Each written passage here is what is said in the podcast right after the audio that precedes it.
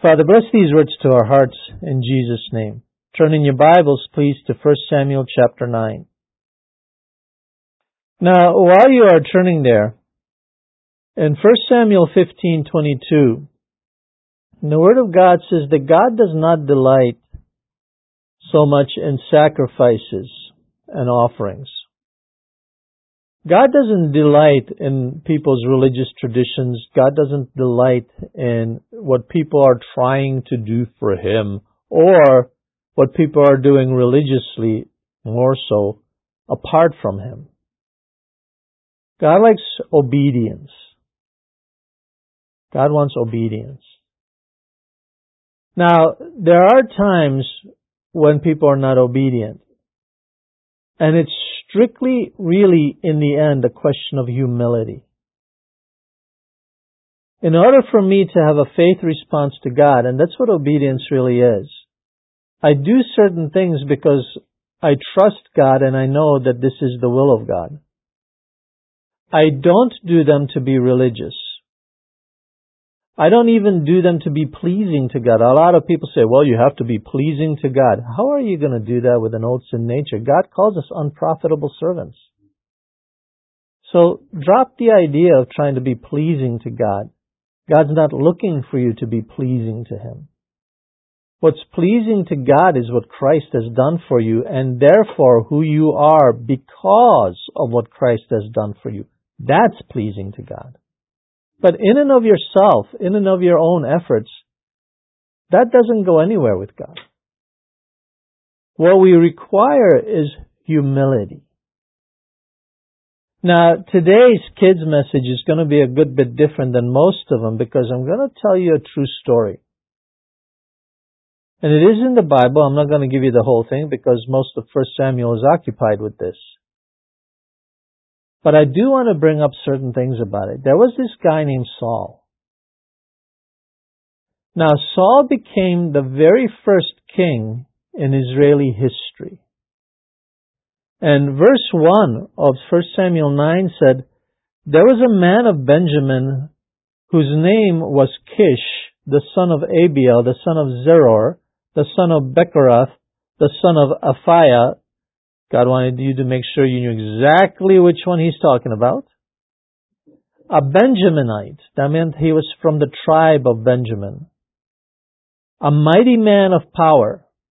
And he had a choice and handsome son whose name was Saul. There was not a more handsome person than he among the children of Israel. From his shoulders upward, he was taller than any of the people. So here you had this guy who was a really good looking guy, strapping young lad. Women would swoon over this guy. And this guy was selected by God. Now, God didn't want to select him. That's the ironic thing about it. God did not want Israel to have a king. God wanted to be the one who led Israel directly there were times when he would use people, mostly the old prophets, the main prophets. They were called seers back in those days because God often spoke to them in a dream, and then they would tell what they saw in their dreams. So people would seek out the seer, and those were the people who really gave God's definition to Israel because they had it. And then also, once in a while, there would be some leader who would come in and deliver Israel, usually militarily, when they got in trouble with their neighbors. But they didn't have a king for a long time. And Israel wanted to be like the other nations, and they wanted a king, and God didn't want to give them one, but because they insisted, God told Samuel to give them a king, and he picked the king. And in verse 15, now the Lord had told Samuel in his ear the day before Saul came, saying, Tomorrow about this time I will send you a man from the land of Benjamin, and you shall anoint him commander over my people Israel, that he may save my people from the hand of the Philistines. For I have looked upon my people because their cry has come to me. So when Samuel saw Saul, the Lord said to him, There he is, the man of whom I spoke to you. This one shall reign over my people. Now, when Samuel saw Saul, Saul had absolutely no idea. This was nowhere on Saul's radar. Saul was just a guy and he went out looking for his father's donkeys because his father's donkeys ran away. They got out of the pen. And they didn't know where they were. He was on his way to look for the donkeys, minding his own business, not really looking for anything, not expecting anything. And in verse 20, Samuel, when he meets Saul, he says to him, On whom is all the desire of Israel? Is it not on you and all your father's house? And Saul answered and said, Am I not a Benjaminite, the smallest of the tribes of Israel, and my family the least of all the families in the tribe of Benjamin? Now, this was really a good attitude. He was like, Who am I? Don't think I'm anything. Who am I? Why would you pick me? Why would you think that? Why would anybody put their hope on me? Who am I? And this was a good attitude for him to have, especially for a guy who was a strapping, handsome guy, to say, Who am I? This was a great attitude. He was not puffed up. He was not anything. He was simply a humble guy going about his business, helping his dad in his whatever he was doing and taking care of things. And then in 10:20 Samuel says, when Samuel had caused all the tribes of Israel to come near, the tribe of Benjamin was chosen. And when he had caused the tribe of Benjamin to come near by their families, the family of Matri was chosen, and Saul the son of Kish was chosen. But when they sought him, they could not find him. Therefore they inquired of the Lord further, Has the man come here yet? And the Lord answered, There he is, hiding among the equipment. So they ran and brought him from there, and when he stood among the people, he was taller than any of the people from his shoulders upward. And Samuel said to all the people, Do you see him whom the Lord has chosen, that there is no one like him among all the people? So all the people shouted and said, Long live the king. Now, when it was time for him to become king, to be anointed king, to be chosen, he hid. He did not see his ability to do this at all. He hid. This is a very good practice for people when God wants them to do something. Not so much to hide, but to see themselves as, I don't have the ability. Because if you recognize the fact that in yourself you don't have the ability, then you will be available for God's ability in you. God never asks you to do anything of yourself or by yourself. God will always provide you with everything you need, including wisdom, including talent in some cases. When the artisans were building the temple, like the woodwork in the temple, for example, the Holy Spirit came on them to make sure they had the talent to do it correctly. He'll give you absolutely everything you need, both internally and externally, for everything that He has for you. Don't ever say to yourself, I'm going to do this on my own. I can handle it. It's not a good idea. You can't. How in the world can a person do the things of God? You can't. But if I'm available, then God will do them for me through me. God doesn't necessarily require the credit in that regard that He wants people seeing Him do it. He'll let people see you do it, but make sure that you understand, and then they will also that it was God who was doing it through you. And that's where Saul was at this point of his life. Saul was saying, I don't want to do anything of this. I don't have this ability. I'm just a Benjaminite, and I'm not even a very important Benjaminite. I'm nothing. I don't have it. And the God says, that's exactly why I'm choosing you. Because you think you're nothing and you think you don't have it. That means that you will be available to me. Now there were people who didn't like this in verse 27 of chapter 10, 1 Samuel. And they said, these were called rebels, and they said, How can this man save us? So they despised him and brought him no presents. It was commonplace to give the new king a gift. They didn't give him any gifts. They didn't like the fact that this was happening. But Saul held his peace. At this point, there was no ego operating. Okay, you don't want me, I understand, that's fine, it's, that's okay. You have the right to not want me there. That's your opinion. That's fine. I'm not going to retaliate against you. I'm not going to do anything about it. I'm not politically motivated. I'm just after what God wants. This was a good attitude.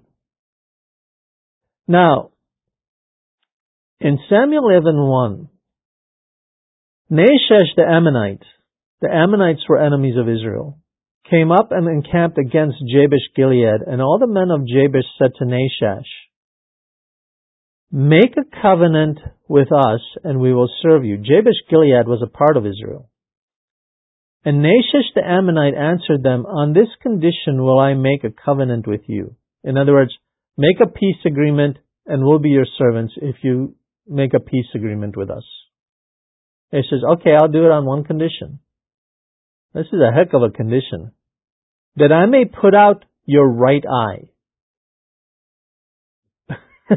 Every one of you is going to lose his right eye.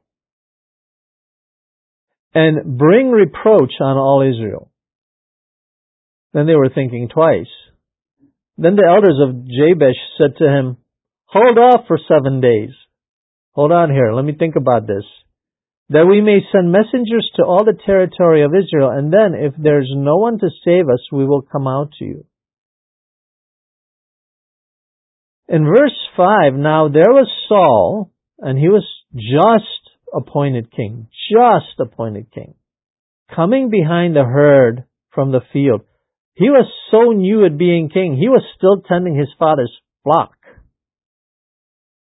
Coming behind the herd from the field, Saul said, What troubles the people that they weep? And they told him the words of the men of Jabesh. Then the Spirit of God came upon Saul when he heard this news, and his anger was greatly aroused. So he took a yoke of oxen and cut them in pieces, and sent them throughout all the territory of Israel by the hands of messengers, saying, Whoever does not go out with Saul and Samuel to battle, so it will be done to his oxen. And the fear of the Lord fell on the people, and they came out with one consent. When he numbered them in Bezek, get this, the children of Israel were 300,000, and the men of Judah were 30,000. So they had 330,000 men show up. And they said to the messengers who came, Thus shall you say to the men of Jabesh Gilead, Tomorrow by the time the sun is hot, you shall have help. Then the messengers came and reported it to the men of Jabesh, and they were glad. And then in verse 11, So it was on the next day that Saul put the people in three companies, and they came into the midst of the camp in the morning watch, and killed Ammonites until the heat of the day. And it happened that those who survived were scattered so that no two of them were left together. Then the people said to Samuel, Who is he who said, Shall Saul reign over us?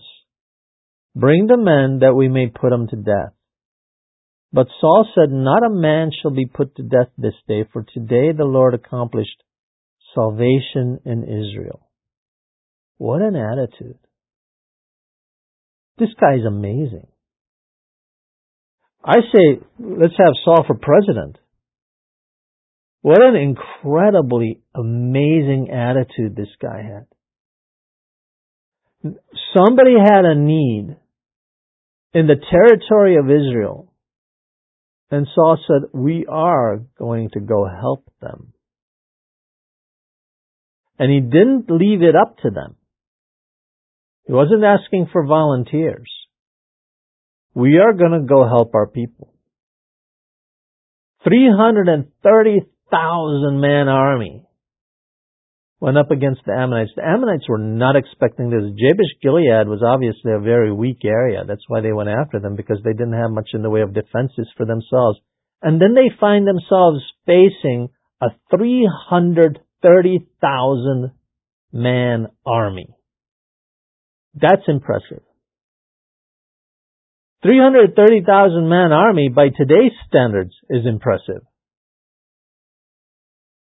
And so this is what these guys did. Saul mustered them up. He said, people need help. I'm going to go help them. He got this victory and then the people who were then trying to ingratiate themselves to Saul said, hey, listen, there were people who weren't happy that you're king. We should go and take care of. We got to kill them. And Paul said, no. We're not going to do that. No. We had a great victory. Nobody's going to die in Israel today. We're going to celebrate this victory. We're not going to deal with stupidity. Not today. This was a really godly attitude. But then something happened.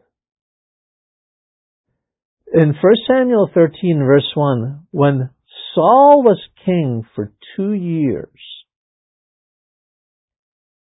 Saul went and he attacked a garrison of Philistines.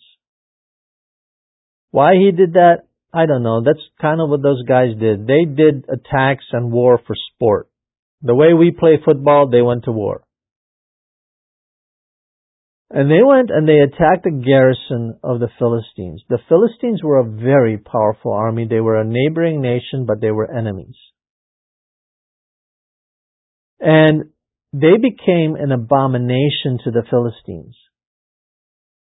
And it says in verse 4, And the people were called together to Saul at Gilgal. Then the Philistines gathered together to fight with Israel 30,000 chariots and 6,000 horsemen.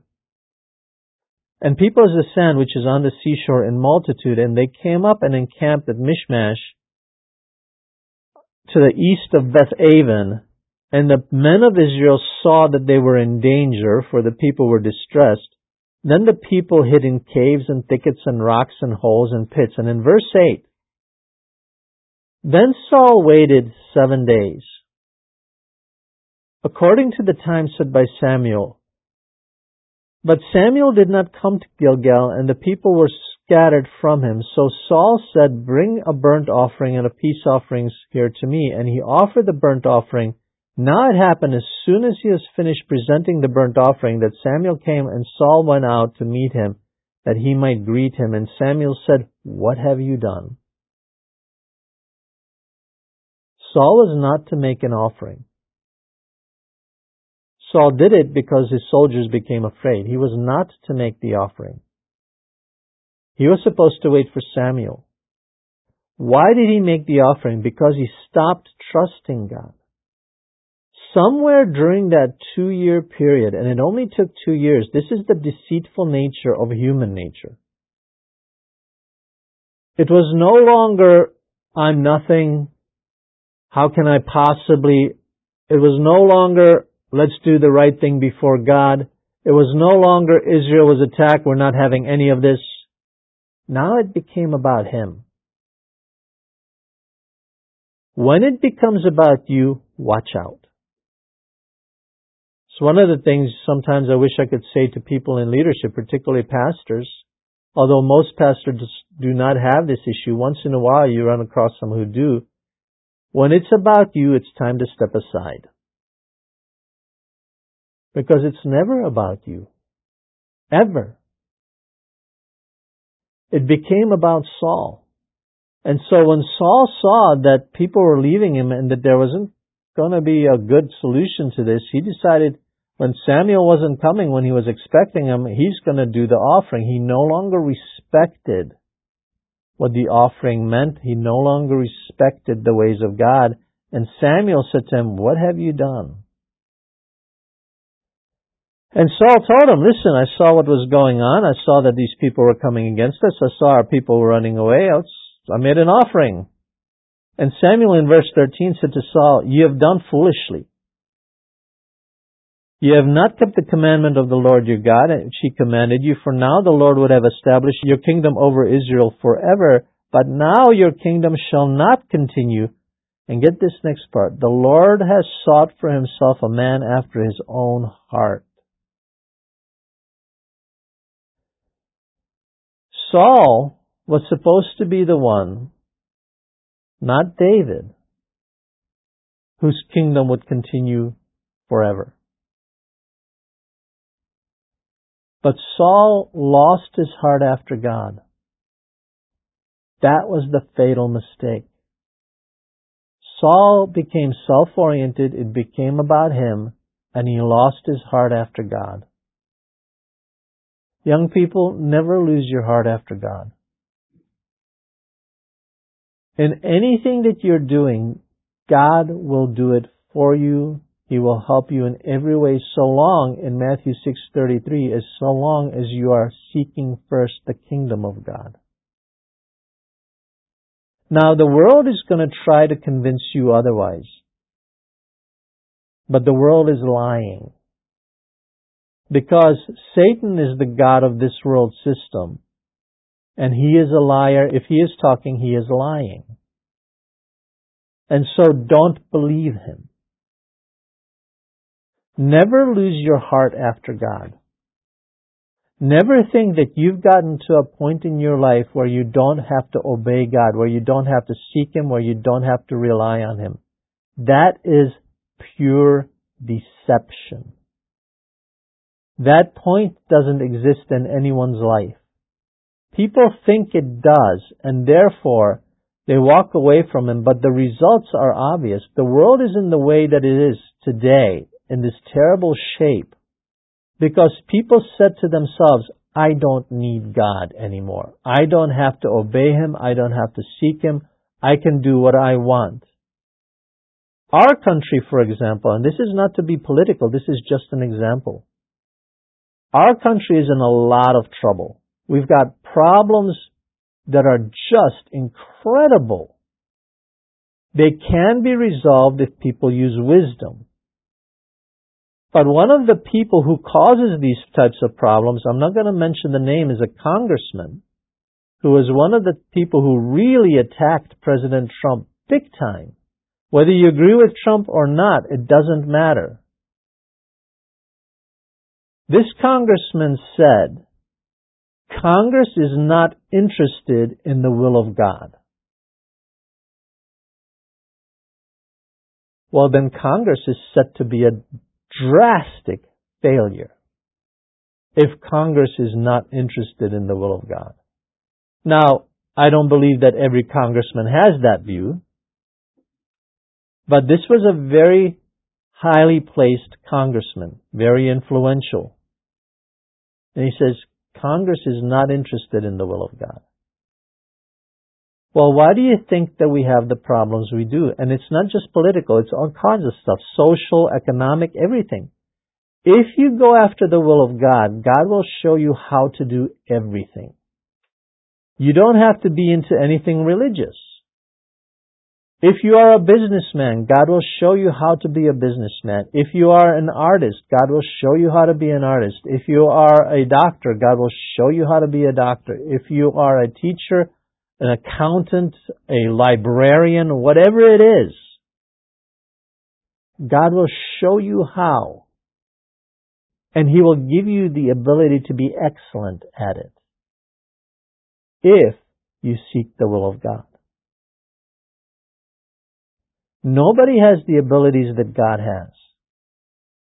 And God is willing to give you His abilities if you seek the will of God. Later on in verse 10, now the word of the Lord came to Samuel saying, I greatly regret that I have set up Saul as king, for he has turned back from following me and has not performed my commandments. Then in verse 17, so Samuel said, to Saul, When you were little in your own eyes, were you not the head of the tribes of Israel? And did not the Lord anoint you king over Israel? Now the Lord sent you on a mission, and he said, Go and utterly destroy the sinners and the Amalekites, and fight against them until they are consumed. Why then did you not obey the voice of the Lord? Why did you swoop down on the spoil and do evil in the sight of the Lord? Saul was sent to fight against the Amalekites because the Amalekites did terrible things to Israel. And this was God's retribution for this. God wanted this. God said, don't spare any of them. Now, the Amalekites, don't get too sentimental toward them. They were very wicked. This was a heinous little land. They were a nasty bunch. And God said, I've had it with these guys. And he said to Saul, destroy all of them. But Saul didn't. Saul spared the king, and then he spared anything that he felt was valuable. And God said, don't do that. God said, get rid of all of it. Why? This was a kingdom issue. Governments and countries are frequently seriously influenced by demons. When he didn't kill the animals, he wasn't thinking about it, but demons can enter into animals. They can pass through animals. When Jesus cast out the demons, the demons went into the pigs. They can indwell animals. God did not want any influence, demonic influence from the Amalekites coming over to Israel. But Saul looked at things by sight and he said, no, no, I'm going to do it my way because these things have value. Animals are useful.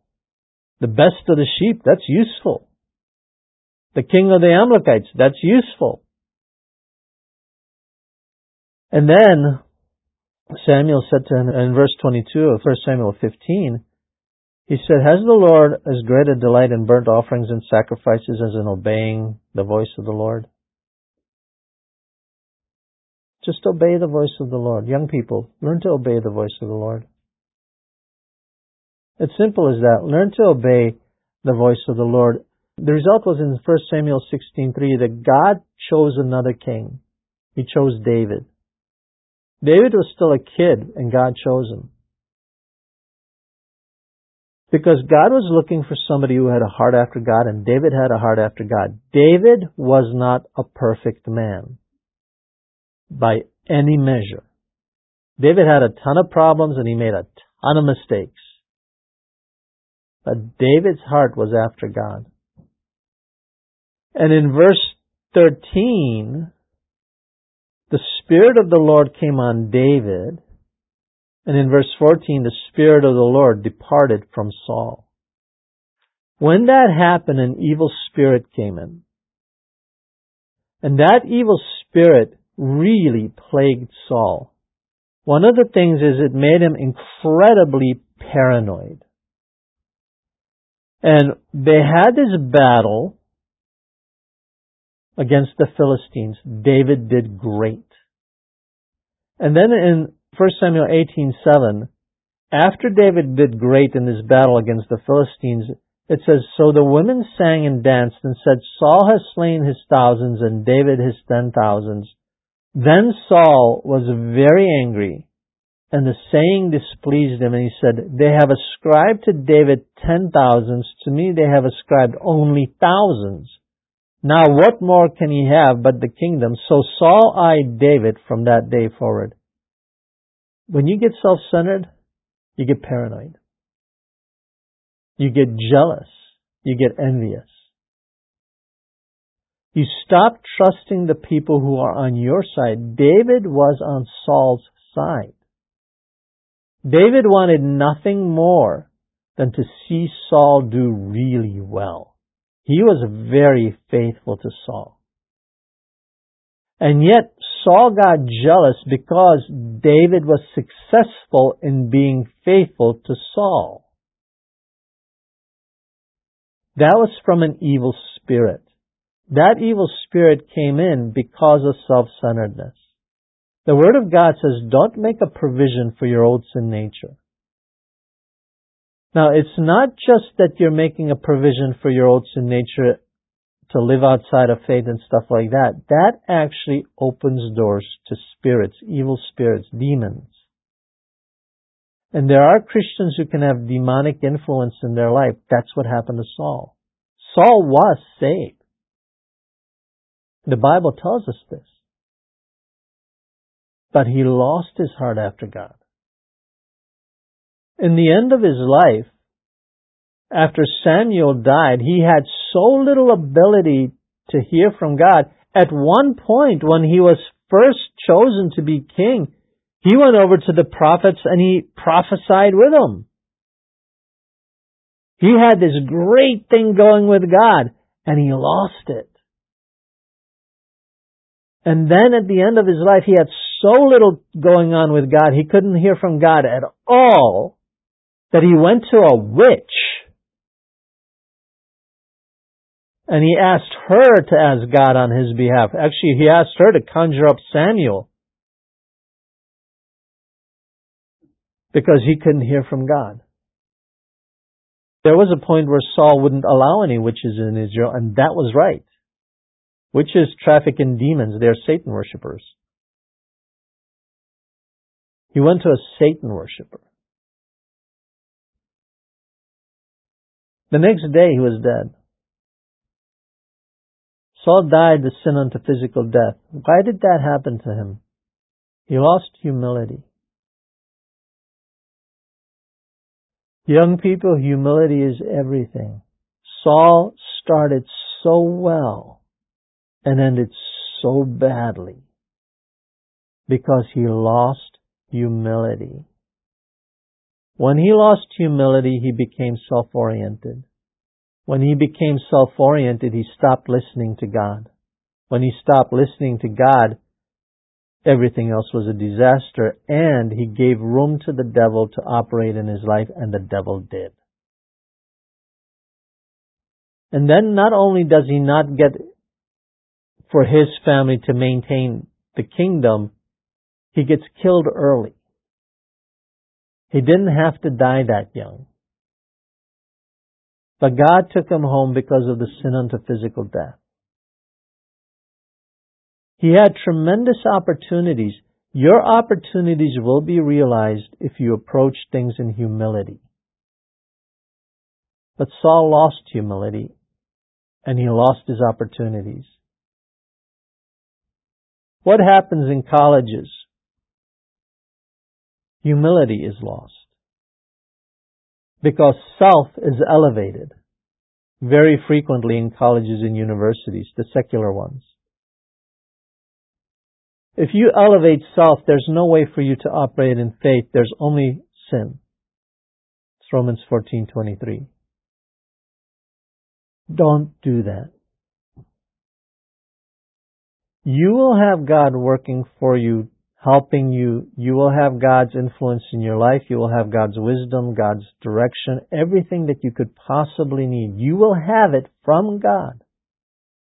As long as you are humble and you're seeking first the kingdom of God. Humility and seeking first the kingdom of God come together. But if you lose that, then you lose everything. People sometimes say, ah, I haven't lost anything. Okay, so I'm a little bit this or a little, oh, I'm just going to have some fun or oh, I'm just looking for something or whatever. They don't actually say to themselves, I'm going to lose humility. But they do start to elevate self. When you lose humility, you lose everything. When you have humility, you have everything. Don't say to yourself, I need money, I need, I need people, I need provisions, I need this, that, and the other thing. God says you have everything and everything will be given to you. What you need is humility. This is what we all need to seek first the kingdom of God and to stay faithful to Him in faith response, which leads to faith obedience. Then you have everything. Don't do what Saul did. Saul had everything and ended up with nothing. Great start, terrible finish. You want a great start and a great finish. Amen. If you've never accepted Jesus as your Savior and you don't know where you're going to go when you die, simply pray, Dear Jesus, I know I'm a sinner. I receive you as my Savior. Thank you for loving me so much that you died for me so I can have eternal life with you. Amen.